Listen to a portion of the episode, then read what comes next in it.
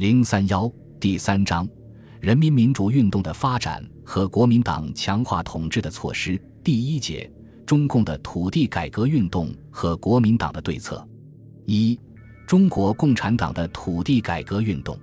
中共于一九四六年五月四日发出了著名的五四指示，之后即在解放区开展了土地改革运动。初期的土改虽然取得了一定的成就。但仍不能满足农民对土地的要求。一九四七年四月，刘少奇在从陕北渡过黄河东进途中，对土改运动做了一些调查，发现，虽然有些地方农民已分得若干土地，有些地主被斗争，有些地方也正在进行工作，但群众运动是非常零碎的，没有系统的，因此也是不能彻底的。他指出，没有一个有系统的、普遍的、彻底的群众运动。是不能普遍彻底解决土地问题的。目前你们的任务就是要有计划的去组织这样一个群众运动，并正确的把这个运动领导到底。七月初，刘少奇、朱德率领的中共中央工作委员会到达河北省平山县后，即着手组织全国土地会议。七月十七日至九月十三日，全国土地会议在紧张的战争环境下。于平山县西柏坡村举行，各解放区领导人和代表一百零七人出席了会议。与此同时，毛泽东于七月二十一日至二十三日，在陕北小河村召开了一次中共中央的扩大会议。毛泽东在讲话中谈到土改问题时说：“坚持土地改革不至于吓跑民族资本家，但不坚持土地改革势必会丧失农民。”从而丧失革命战争，也丧失民族资本家。土地改革要和统一战线相结合。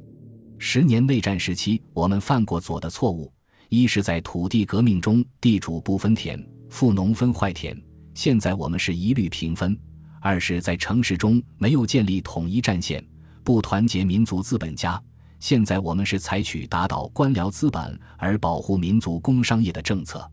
七月二十五日。毛泽东在上述刘少奇的信上写了批语。少奇同志在这封信里所指出的问题，不仅是在一个解放区存在着，而是在一切解放区在不同的程度上存在着。他所指出的原则，则是在一切解放区都适用。他要求各解放区彻底解决土地问题，改造一切脱离群众的组织，支持人民战争一直到胜利。九月十三日。中国共产党全国土地会议通过了《中国土地法大纲》，并由中共中央于十月十日公布。这个大纲规定了彻底平分土地的原则：乡村中一切地主的土地及公地由乡村农会接收，连同乡村中其他一切土地，按乡村全部人口，不分男女老幼，统一平均分配，在土地数量上抽多补少，质量上抽肥补瘦。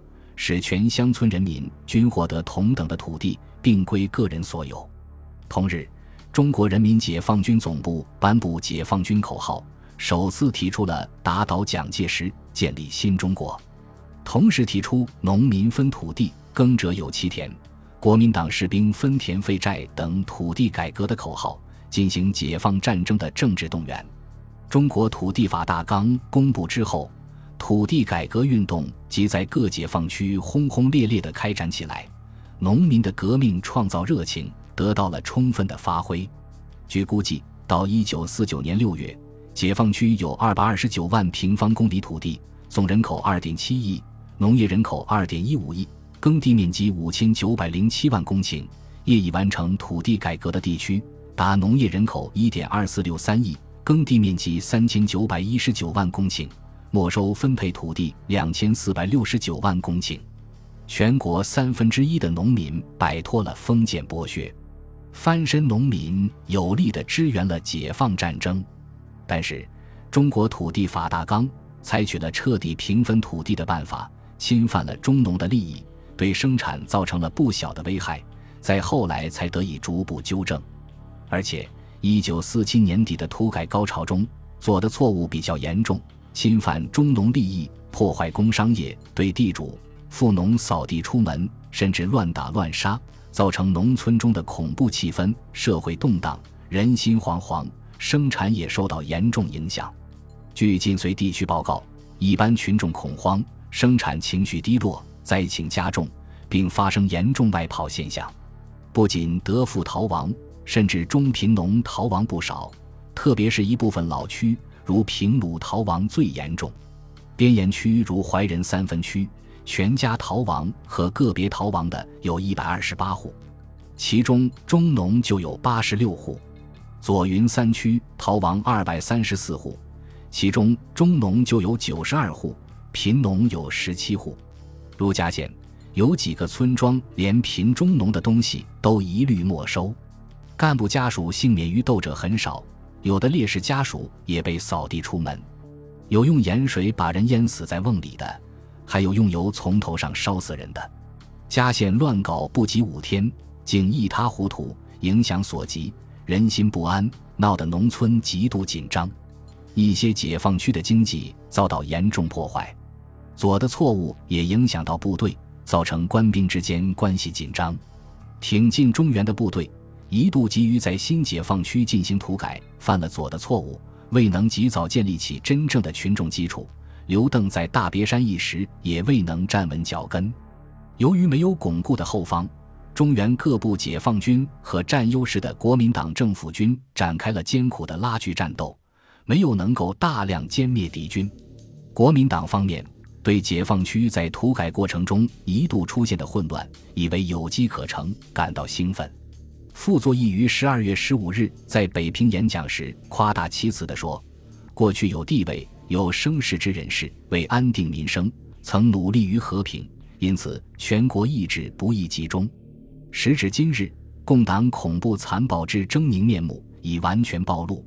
各方鉴于共匪残暴，必能协助政府，此乃不可估计之力量。此种力量不仅可以勘乱，且能促成民生主义之实现。政府力量充实之后，共祸自可消灭于无形。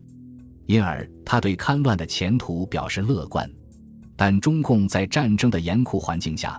迅速地着手纠正左的错误倾向。中共中央于十二月二十五日在陕北米脂县杨家沟召开会议。毛泽东在《目前形势和我们的任务》的报告中，即开始注意土改中的错误倾向。会议对土改政策进行了研究和讨论。会后，毛泽东根据讨论的结果，于一九四八年一月十八日起草了关于目前党的政策中的几个重要问题，纠正土改工作中的左倾错误。使土改工作迅速走上了健康的轨道。自1948年初到1948年底，各地展开了改正错定的阶级成分、补偿被侵犯的中农和工商业者，以及安置被扫地出门的地主、富农的善后工作，安定了解放区的秩序，发展了生产，实现了毛泽东所指出的任务。全党必须明白，土地制度的彻底改革是现阶段中国革命的一项基本任务。